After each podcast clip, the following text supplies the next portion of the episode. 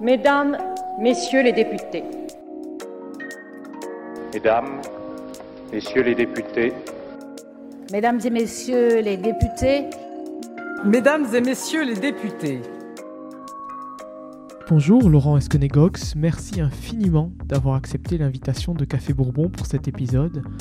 Vous êtes député de la 10e circonscription de la Haute-Garonne, membre du groupe démocrate, modem et indépendant au sein de la majorité présidentielle, mais également membre de la commission des affaires culturelles et de l'éducation. Vous êtes un nouveau député pourtant, vous connaissez bien le fonctionnement de l'Assemblée, puisque vous avez été assistant parlementaire de Jean-Luc Laglaise depuis 2017. C'est le 4 juillet, au lendemain de la nomination de Dominique Faure comme secrétaire d'État, que vous êtes devenu député mais je n'irai pas plus loin dans votre présentation puisque c'est l'objet de cet épisode. Pourquoi avoir voulu être suppléant de Madame Faure aux élections législatives? Eh bien bonjour, euh, vous me demandez pourquoi j'ai voulu être suppléant de Dominique Faure. Eh bien en fait, euh, c'est lié à plusieurs éléments. Un premier élément, c'est que comme vous l'avez euh, rappelé, j'ai été euh, l'attaché parlementaire de Joël Laglaise pendant 5 ans, 2017 à 2022. Et pour avoir vu le travail qu'on avait entrepris sur cette circonscription, qui était la deuxième circonscription de la garonne j'étais un petit peu désolé de voir que sur la dixième, là où j'habite, où je suis né, il ne se passait pas grand-chose en termes de, de, permanence parlementaire, d'action, de représentation et notamment d'appui aux, collectivités, aux entreprises et voire aux, particuliers. Donc euh, la première idée, c'était de pouvoir euh, être présent et d'agir euh, pour mon territoire. sachant que bien évidemment, du fait de mon engagement politique aussi, j'aurais pu avoir l'idée de, me présenter également, mais la candidature d'Omnifor me paraissait pertinente. Et il y avait aussi la, le fait que notre duo représentait assez bien la circonscription, puisque Madame Faure, euh, étant élue, la maire de Saint-Orens, représentait plutôt la partie un peu urbaine, bien que Saint-Orens soit la porte d'entrée sur le Lauragais, et que moi-même, étant habitant de Villefranche-Lauragais, natif Action Vandinelle, je représentais la partie un peu plus rurale. il y avait également, euh, en termes politiques, euh, l'alliance Renaissance et du Modem.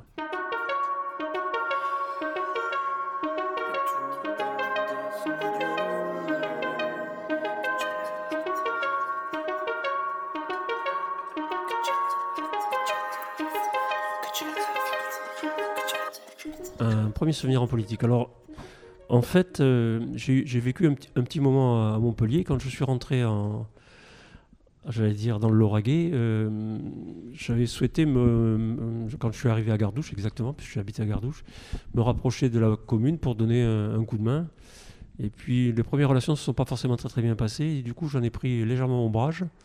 Et à cette époque-là, j'appréciais, j'avais remarqué, j'appréciais, on était en, un petit peu avant 2008, 2007, j'avais remarqué la personnalité de, François Bayrou. On, approchait des présidentielles. Et donc, euh, du fait de cette petite euh, embrouille avec le maire euh, de l'époque, avec lequel je me suis raccommodé par la suite, j'ai décidé de m'engager en politique pour, voilà, pour, pour parer à ce petit inconvénient. Et j'ai écrit à François Bayrou qui m'a adressé au. C'était l'époque, c'était l'UDF, qui m'a adressé à M. Valdiguier, qui était euh, un des adjoints du maire de Toulouse, euh, qui était le président de l'UDF 31. C'est comme ça que mon premier souvenir politique. Après, je pourrais remonter beaucoup plus loin. Euh, j'ai un souvenir beaucoup plus ancien de la visite de Valéry Giscard d'Estaing en Nouvelle-Calédonie, j'étais, où j'ai habité pendant 4 ans. Alors, ce qu'il faut expliquer aussi également, c'est que mon engagement politique découle aussi d'un engagement précédent. Et donc, quand j'étais que je travaillais à Montpellier, j'avais rejoint une association qui s'appelle la Jeune Chambre économique donc c'est une, association qui, qui permet aux jeunes de, s'impliquer et d'entreprendre autour d'une commission et d'ailleurs des, valeurs aussi de, de, la, de, la, procédure parlementaire, de, pouvoir créer euh, autour d'un sujet, d'une idée, euh, une commission et de la porter et ensuite, euh, quand cette idée est arrivée à son terme, de la transférer aux, autorités, aux collectivités. Et donc c'est cet engagement-là au sein de la, Chambre économique qui m'a donné l'idée ensuite de pouvoir utiliser ce que j'avais appris à la Jeune Chambre économique dans la politique. Vous me demandez quel est mon parcours académique. après le, le baccalauréat, j'ai fait d'abord une école de commerce et puis ensuite c'était très à la mode euh, dans les années 80. je suis- J'ai fait aussi une école d'informatique. Euh, On peut dire un étudiant euh, qui, était, euh, qui était présent, euh, impliqué dans la vie associative de, de ces, de ces structures. Euh, voilà, euh, quelqu'un qui était très intéressé par l'ouverture sur le monde, euh, l'entreprise et les nouvelles technologies. Alors, vous me demandez mes expériences professionnelles. C'était toujours dans l'informatique, effectivement. Alors, j'ai eu de très nombreux métiers. On pourrait y passer, en tout cas, des fonctions très différentes. Mais pour simplifier, j'ai été à la fois technicien, j'ai été à la fois formateur dans le domaine de la paye, par exemple. J'ai été aussi technico-commercial. J'ai été responsable pour finir la dernière activité, justement, en, en rentrant de Montpellier. C'était responsable d'une structure de maintenance euh, ici à, Ramonville-Saint-Agne. Et j'oublie, suite à ça, j'ai créé mon entreprise de dépannage informatique. Euh, Pour, pour expliquer aussi, donc, euh, le fameux lundi euh, 4 juillet, euh, je devais raccompagner ma fille au lycée qui venait d'avoir son bac et on devait ramener ses livres. Et donc, euh, j'ai vu arriver un certain nombre de, de- SMS de félicitations de, de messages sur les, messageries euh, diverses et variées. Je n'ai pas de suite compris, peut-être dans une forme de déni, j'ai cru qu'on me félicitait encore de notre élection du 19 juin, puisqu'il s'était passé 15 jours. Et ensuite, euh, c'est en rentrant chez moi que quelqu'un m'a envoyé le communiqué de presse de l'Elysée. Et donc j'ai lu la première page, il n'y avait pas Dominique Faure. J'ai lu la, nomination des ministres, hein, bien sûr. La deuxième page, il n'y avait pas Dominique Faure. Et en fait, sur la dernière page, euh, j'ai vu qu'elle était nommée secrétaire d'État. Et donc, euh, c'était un grand moment d'émotion. Mais ma fille était avec moi, donc bon, là, on a, réagi ensemble. Ensuite, euh, euh, tout le monde a été euh, surpris. On ne s'attendait pas forcément à ce passage en député, et en tout cas pas si vite. Donc, euh, je peux dire que ma famille en est particulièrement fière. Donc les embûches dans mon parcours politique. Dans, le parcours politique, pas d'embûches, j'ai fait 20 ans de militantisme. Comme je vous l'ai dit au départ, j'ai rejoint l'UDF en, en, 2000 en 2003 en fait. Et donc pas d'embûches particulières. Euh, je dirais plutôt, en fait, ce qui est difficile quand on arrive député comme ça, un petit peu surprise, puisque c'est comme ça qu'on me qualifie des fois, euh, c'est qu'on arrive un peu après les autres. Donc euh, mes collègues, pour ceux qui ont été élus pour la première fois députés, avaient démarré au mois de juin. Et donc ils avaient eu un trimestre, on va dire jusqu'au mois d'août. Et donc quand on arrive après, ben, on doit prendre le train un petit peu en marche, il faut s'adapter. S'adapter au fonctionnement de l'Assemblée. Il y a des codes qu'on ne maîtrise pas forcément. Comme vous l'avez dit tout à l'heure aussi, c'est que j'ai bien été le collaborateur de Jean-Luc Laglaise pendant 5 ans, mais je m'occupais plutôt de la circonscription. Et donc, bien que j'allais de temps en temps à Paris, je n'ai je n'avais pas euh, la vision, euh, en tout cas, de, la fonction de député dans l'hémicycle ou dans les commissions, ou, voilà, dans les différentes, euh, les différentes représentations qu'on peut avoir.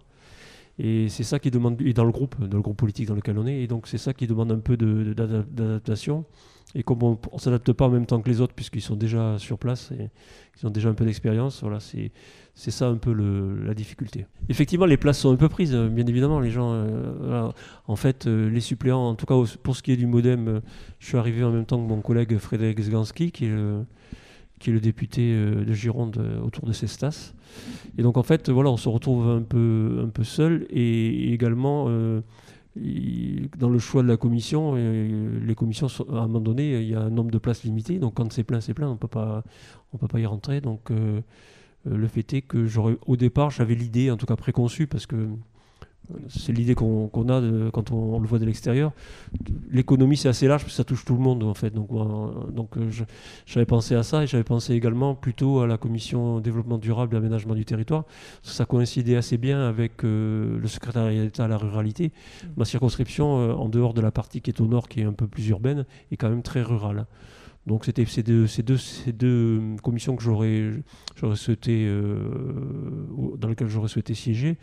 Ceci dit, euh, j'ai quand même eu le choix par- parmi plusieurs choix, et donc j'ai choisi quand même celui d'éducation de la culture parce que c'est c'est une commission dans laquelle il y a également le patrimoine, également la jeunesse, également le sport.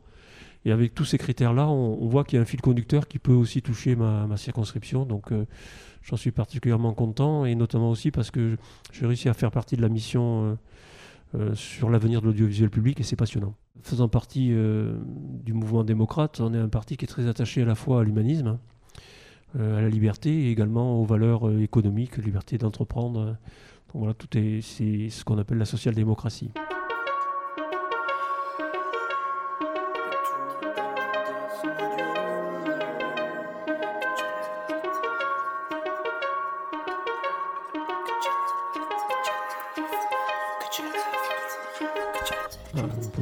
Ma, meilleure expérience en tant que député, me poser une colle.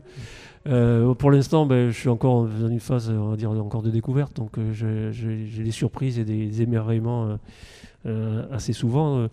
Il y, a y y les deux côtés. Ce que, ce que les gens ne voient pas forcément, c'est qu'il y a une dualité dans, dans- dans la vie ou dans l'exercice d'une fonction de député. Il y a, la vie à l'Assemblée, où on est amené à rencontrer des personnes, des personnes très intéressantes, euh, à participer à des débats intéressants, euh, à, des fois se déplacer sur, euh, sur des lieux qu'on n'avait pas, qu'on n'avait pas visités précédemment. Voilà, donc il y a- cette partie-là. Donc être partie prenante un petit peu aussi au sein des, de la commission, de la mission d'information, de, de, de transformation qui vont avoir lieu. Et après, il y a la partie aussi en, circonscription que- à laquelle je m'attache beaucoup. Je, tiens tous les vendredis euh, à être présent sur le terrain, tous les vendredis. Là, j'étais à la Beige toute la journée de, ce vendredi.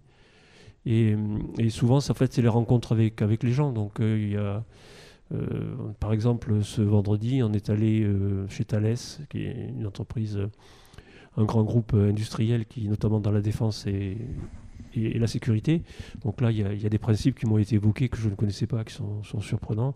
Puis on est passé après derrière chez le fabricant de drones de, l'air, qui, est- qui est aussi basé à la, à la Belge, et de voir leur progression, être parti de un peu du bricolage au départ et d'être aujourd'hui sur quelque chose de voilà c'est passionnant aussi. C'est lié aussi au fait que depuis tout petit je suis émerveillé par l'aéronautique et que je suis vice-président du groupe aéronautique et spatial.